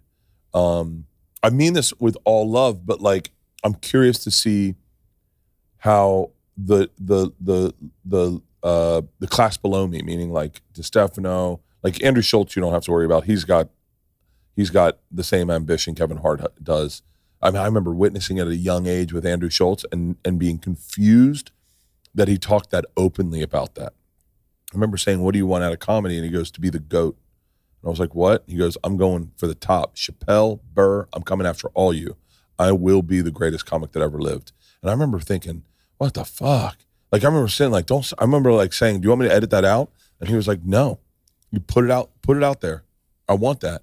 And he. And by the way, I will tell you, I think the same thing. his path is a fucking. His path would be absolutely terrifying for ninety nine percent of the comedians doing it. They wouldn't. They would be white knuckling it, and Schulz does it seamlessly, without without trepidation. I mean, he's really an inspiring dude too. yeah, he's um But I'm curious with like Stefano, Stavi, uh, Shane Gillis, Mark Normand, uh, Giannis, uh, Sean Patton, like all the, the I say the class below me just age wise, you know, yeah, yeah. but like how they'll deal with it because I remember DeStefano going like, "What is, is this all worth it?" And I was like, "Oh fuck!" I remember thinking, "No, it's not." But you got to not look at that. You got to not look at that and go, "Is it all? Is uh, me spending time away from my kids? Is it worth it?" And I remember going like, "Dude, you almost got to be like, I don't, I can't, I can't see that close to me." I need to be singularly focused on the oh, it's a fool's path at times because then you hear anyone who's had it, like What's- Andre 3000, who's like, dude, Andre 3000 was like, fame sucks. It's not normal. it's it a, it's be. the least natural thing in the world. Like oh, and it's, fu- I think it fucks you up. it's it it changes up. you without knowing, you know, like and I think it's natural for it to happen to change everybody a bit. You know, like people I think people who say they're the exact same person they were when they got famous as they were Yeah. before, I'm like well then I think I think that's very rare, first of all, if it Right. is a real thing. And I think it's probably not true most of I've, the time. I've watched it. I've watched yeah, it. we all it's your life changes. Ev- eh, eh, there were some people, everybody changes no matter what. Like Yeah. even like it doesn't matter if things go well or bad. Like your life changes, so you change. Like so to say you're the exact same person is kind of wild. Like for anyone in any stat. it's irresponsible. Yeah, It's, it's, it's irresponsible. That means you have not taken enough self critical evaluation of yourself to say, yo, what what I am right now is changed. I, I know I've changed. I know I've changed kicking and screaming because as I changed, I desperately tried to hold on to what what I thought the thing was that people liked or that they respected. that's a Dude, yeah. I remember certain things that I didn't wasn't comfortable with, like taking pictures in front of a sold out audience or at a standing ovation that I wasn't doing at first. I then started going like that, that that's what everyone does. It's totally fine. It's You have to does. show it. Like it's weird now, just the way we're Yeah. because I'm not good at showing a lot of myself. I'm very No, bad at it on, no, on social media. No. You want you might be Mark was dogging me out on my social. He's like, he's like, "You- your social media game is fucking trash. you and Sean Patton might be the two worst human beings at social media. we're, we're there, yeah. And like, I know, and I don't, I don't want to be better at it, but I know I need to be. Like, Yeah. this is the thing. But I fucking low, like, because there's a thing of like, oh, I'm having lunch. You know, here's a picture of a burger or whatever, and I'm like, and then it was like five people are gonna like it or what? You know, I'm like, well, this was Yeah. now I feel like an asshole. You know, like it's it's like I feel like a prick because nobody liked my picture of my hamburger, and then it's a picture of you and me with a thousand, ten thousand people holding up flashlights behind us, and I'm like, well, they're gonna respond to this, Yeah. and I'm like, and I understand why, because it's an impressive looking thing, Yeah. and I'm like, I, I, I don't, I don't know what it is that makes me uncomfortable to share so much. But even that, like, you know, like I, t- I took a picture with a couple of the people that were hanging out last night, and I'm like, I want to show it, but then I'm like, do people look at this picture of me and Jelly Roll and think like, oh, Shane's friends with Jelly Roll, like this young Yeah. like best new artist country music guy, or do they think like Shane thinks we think he's friend? We actually think he's friends with Jelly Roll. What a fucking prick! You're, Like- that's yeah, that's definitely overthinking it. Yeah. It's awful. or you can just be like, I'm so lucky I got to hang out with this guy last night. I never think that. Like I Right. mean, I know I am, but I never like Yeah. I can't. I have a hard time being present. I have to write that on my hand sometimes to be like even on stage. I'll be like, be present. Be like You're very you're you're probably the most present, the most you when you're on stage. I feel I feel like it's easier. It's the only thing to think about. You know, it's like 15 minutes of like, all I have to do right now is this, and I'm pretty fucking good at it. Like so last night I had the crowd and I was having a good set. And you know, like I take my time. So some so like sometimes when I'm like, oh, they're all quiet because I made them quiet. And it's not because this is going poorly. Yeah. It feels really good. And then, you know, obviously I have to say like mop up all this cum or whatever dumb joke I say to like like but What's great about your stand up is, I, and I, I, this is how I feel. Um, I don't feel like anyone's doing what you're doing. I think your voice is very unique. thank you. I don't think, you know, I think you hear. that, that, that therein lies the problem as well. well, you're right. Is that sometimes what pops the most is what's most recognizable. You know, Charles Barkley and Shaq are on that TNT show to get the. Yeah. Oh, yeah. And uh, I was listening. Charles Barkley is maybe like if we're talking about people who make you laugh a lot, oh, my God. it's so. But he was like, I was listening to him in an interview, and he goes, "Man, Shaq would kill himself if he had my bank account." And I was like, listening, I'm thinking, goes, probably, you know, like Yeah. you know, like that's like what Chappelle looks at, like Oh, like like somebody who does a ten thousand seat arena, and it's just like this is not that good. Like Shit, Shaq would kill himself if I he had. Chappelle would like the intimacy, intimacy of a 10,000 seat arena. but it, it's, uh, I don't know. I, I think it's what's cool about your special is that you have, you really genuinely have an authentic voice that's, that's very different than what everyone's doing. And I, and I think everyone's got an authentic voice. Like Nate's voice is, there's not one person doing what Nate Bargatze is doing. And I mean, dude, he's still like and Shane Gillis, those two. Like are both throwing still fat, still throwing fastballs. Like they're pitching like they're in the era. They're in their eras right now. Like I don't know if they'll like if anyone stays, how long they stay like in their best space creatively and Yeah. in a success sense. But they seem to be doing like Dorfman was talking about this last night. He goes, I think of comics and eras. Like for three years, this was the funniest person I ever saw. Like they Yeah. were unbeatable. They're like heavyweight champs. Like you're like you have Tyson, then you have Klitschko, you have all these. and So it goes that way. And I think Nate and Gillis are in those spaces right now of like just throwing like real fucking heat. Like Nate's SNL monologue was so god that that joke about he goes every time I go see a movie about history, it's all new to me. Like Yeah. that's how dumb. like Like talking about his dad on Addicted to Afrin yeah. on the back of the box. Oh yeah. It He says three goes, he, days. goes, he goes, There's no drug on earth that says to be to try it for a span of 45 years. He is so fucking good. Yeah. But that's I think that's part of what I know that's what Nate is doing is putting a, s- a spotlight on people he finds funny that aren't doing what he's doing. But and I think that's the beauty. They live in the same yeah. like And I think I think that's you know what Leanne saw in you is like if we're if we're gonna make a special, let's do it with Shane, who just you've been at every one of my special tapings. that's crazy to think. What do Well, we do? yeah, because I like your your your insight on the way I write sometimes. Well, we are valuable. both storytellers. Like we do different Yeah. things, but we're definitely both storytellers. Oh, yeah. yeah. One of the things I was thinking about when I pitched you, you know, like, or I asked you about doing the special with me was like, because I was like very nervous about asking you. I would be nervous asking anyone, but you're my friend. Yeah. Like, uh, and you do a lot for me, but like it's one of these things of like, in my mind, it's very much like because I had the new hour together and I was ready to do it for a while, and then like all this stuff, and I was like, well, let's go to this place and see if they want it. Let's go to this place and see if they want. It. Nobody, and then it was like, well, and I was like, okay, I'll ask Bert. I was nervous because it's not asking for stuff is um is part of what you have to do in this business Yeah. and and and asking from friends is part of what you have to do but you have to know like the limits and the boundaries of those things too Yeah. it's not just can i because we're friends like it really isn't and uh it uh you know and you made it very easy but one of the one of the things is like i was like well bert's smart he's not just gonna be like yeah like how do you Yeah. he's not just gonna write a check and let me run away with it and like and i was like trying to think about like what are the good ways to be like how can we work on this like and i was like Yeah. well i've worked on your specials so i know how you do it Yeah. like and that really was like a comfort to me like rationally it made sense in my mind Yeah. and like and then i think i told you the amount of money i had and I, I was like i have this much money and i was like will you help me make a special with this much money. And then you were like, well, we'll figure something out. like called the end.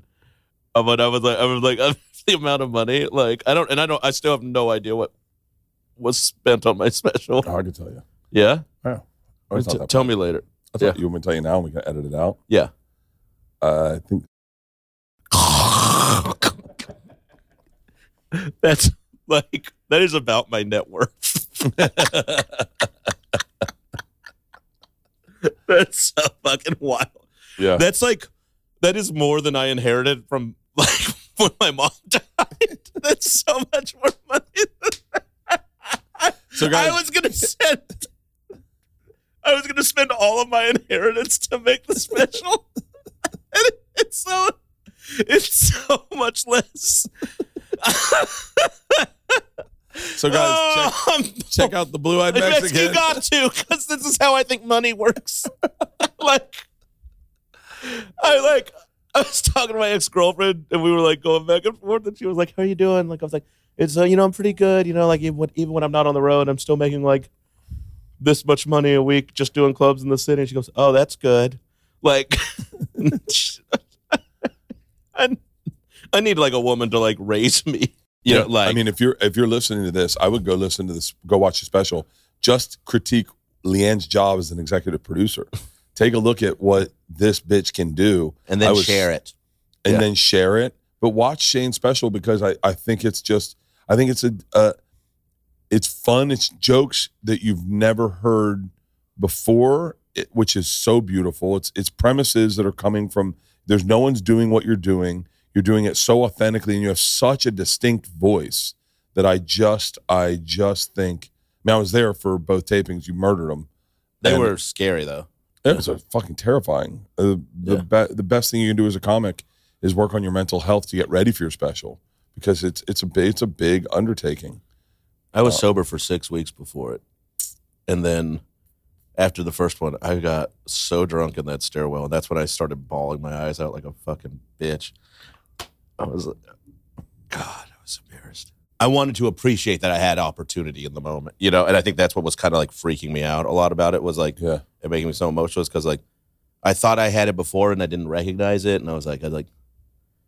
It was there was a lot going on in me that night. I'll correlate them to what it's like to buy to to buy a dog, some or a watch. Sometimes the funnest part of buying a watch is looking online and seeing what watches are out there. The idea or the preparation before is so much more enjoyable, so much more fantastic than the actual moment where you got to do it because then you go, oh fuck, here's where the rubber hits the road. I, I wanted this. Now I'm getting this. It better be as good as I. yeah, and that moment for you, it was like it was fast. Like it was like over before I knew it. It goes by so, especially. And then like you're like performing and making it good is the best part of any of it. You know, oh, like yeah, getting ready for a special is better than oh, no, that's the fucking. special. That was like the funnest trip we had leading up to last special was just like the Monday before in Madison, just doing the club shows that night. That was like the most like everybody was just working stuff out and nobody had to feel stressed or freaked out about like you weren't trying to nail an hour. You were like getting loose, you know, like Yeah, it's stretching- the best part. Yeah, and I had been drilling it into the my special into the ground before that, before we taped all. I mean. I got excited. I got just got excited for my next special. do you ever want to do like a theme to your special, or No. like try like and step out of like just a straight ahead sixty minutes of stand up? No, No, you like I don't have. I don't have theme energy. I don't think. I don't. I mean, I don't want to be like, Like not a- like, like a- one man a- show like, yeah, like- Mike. I, I already did it. Star Wars did it changed for my one of his for the- the last for one? all of his specials. He's always done like uh, this special's about ch- uh, having children. This special's about being single. This special's about being Jewish. Um, for me, I think For me, it's just whatever I'm having in Whatever- my life. whatever right I think the funniest is. I don't think I write well that way on one topic, but I think I just want to take. I always want something fresh and new. There's a little bit of of of the impulse and addiction in me. The same thing that makes you want to scroll on Instagram. Like uh, I I I definitely want the new thing. So it's I want a joke to be over, and then I want something brand new. I want something to feel fucking fresh. I want it to be like a scratch off where you're like, ooh, new one. Yeah, one, new yeah, one, new yeah, one. yeah, yeah. I like that. That's what I love about Jeselnik. That's what I love about Demetri. That's what I love about uh, so many people is like the quicker joke writers. It's over. Give me a new one. It's over, Satisfaction, one. satisfaction. But I like I like to tie them all in. Uh, I like to tie them all in to a the, like to a to an energy. Like, and I think some comics fuck up with that. Like they'll go, "This is about my kids and my de- husband." Oh, this is about being uh this, and then oh wait, did I mention this about my kids and my husband? I'm like, no, no, no, no, no. Mm. That all goes here. Then we go here. Then we go Yeah. here, and then we close here. shit fits next. If you're doing your hour right, I think shit fits next to other shit with Listen. uh, like seamlessly. You can see how they made the jump without them having to make an actual segue. Sometimes I work the tits, then get to the pussy, and then and then I go down on the end. That's how I do it. I, I don't ever go down, work the tits, eat pussy, and then go back up to tits again. I'm like, no, I'm, I'm done there. I'm. You don't do that? tits. No. I I'll the definitely, I, I definitely sex. go north and south a lot. Uh. uh I'm. I'm a pretty make out tits pussy, sex over. Oh no, I am like That's really. I get. I get, I get laid so rarely. I try to make it last as long as possible. He's like, you really like kissing? I guess so. It's so sad. Oh, uh, Lynn and I made out so hard in Vegas. Was it fun? It was three in the fucking morning. I That sounds- fucking flight, That sounds fun. and we made out so You you had a flight? fucking hard. I had a flight the next morning at like f- our pickup was fucking six, and or five thirty, and it, it just got away from us, and we I gave her a kiss, and then she kissed me back, and I was like, oh, it's on. I'm getting hard talking about it. That's crazy. Uh, let's You're gonna go be for- like that go for- basketball Let's go for a walk. Let's go for the walk. Yeah. um, congratulations. Thank you. Do not be shy in promoting it. I won't. I gotta Let yourself feel like a whore. Yeah. Mention it all the time. The blue eyed Mexican. It's, it's going to be. I think the way LeeAnn is getting this distributed, it's going to be pretty epic in the distribution. From what I understand, I'm. I, like I said, I'm the last person that knows anything about my business. But the women in the Berty Boy Productions are They've been super great. excited. They've been great. They're all hands on deck. They're fucking. Everyone loves the special. I'm proud to promote it because I'm really. I'm really. I mean, I. It's very easy to promote something that I'm uh, very. Ex- I am going to whore myself out on. I Like, it. I'm proud enough to do it. I'm proud enough of the piece of work to actually be like, I want you to see it. Like I re- and I like. I think it's good, and I think it's. Re- I think we made a really good thing together, and I think it has like a good sensibility artistically. Like that, I'm like. I want people to see it enough that. I don't know, man. I'm nervous, but I'm I'm going to like It's a good nervous. yeah, and I'm going to like go out there and get it and ask everyone to share it and do all this stuff. Yeah. Yeah. And and pimp it out as much as you can because I think you deserve it. Thanks, man. I think Thank you, you. deserve it. Yeah. I think uh yeah, we should go take a walk and burn some calories. Yes, Maybe find something to purchase and then come back here, take naps. It's gonna be good. I'm gonna have in the rest day today. No gym today. No gym. It's gonna be sick. Yeah, the blue-eyed Mexican. The blue I love the name, the blue yeah, eyed and the machine. The blue eyed Mexican Yeah. and the machine. We sound like Bert, we sound Bert like thought a of the band. name. You thought of the name. Well, I just I love the it's so funny. They gave me artwork for it. This this is how They sent me new key art. I was gonna they show it to me you. they sent me artwork. We're at a meeting and they sent me artwork and I went no, and they're like what? And then I just went into iTunes or uh, i i i pictures and edited it in there and then showed it. And LeeAnn goes, "That's fucking amazing. Who did that?" And I go, "Me." I go, "Let me fucking." I was like, get, get- "Artwork. The artwork needs to pop." yeah, But I just did one and mo- mocked it up for them, and they're like, "Wait, hold on. All right, we should have Bert go through the artwork because I love the picture. I love I love everything about it. I think it's going to be, I think it's going to be hot. And I think it's one of these things that you can never predict if it catches fire, why it catches fire. Like I don't think anyone saw Shane Gillis' first special in Austin. The one he did at the Creek, yeah. yeah. But it it fucking it just is good. It's just good. if you see it, you'll like it. I think. I think that's. Yeah, I just got to get people to see it. Just got people to see it. Yeah, Just that's all we're asking. Go December it. 10th. That's right December tenth. on mine and your YouTube channel. It's going to be all over the place. It's gonna be crazy. Um, It's lots of graphic nudity. It's like Game of Thrones. A lot of front male cock. That, yeah. That you might check it out now. Fucking perverts. I love you, buddy. I love you too, man. I thank you for everything. Thank you.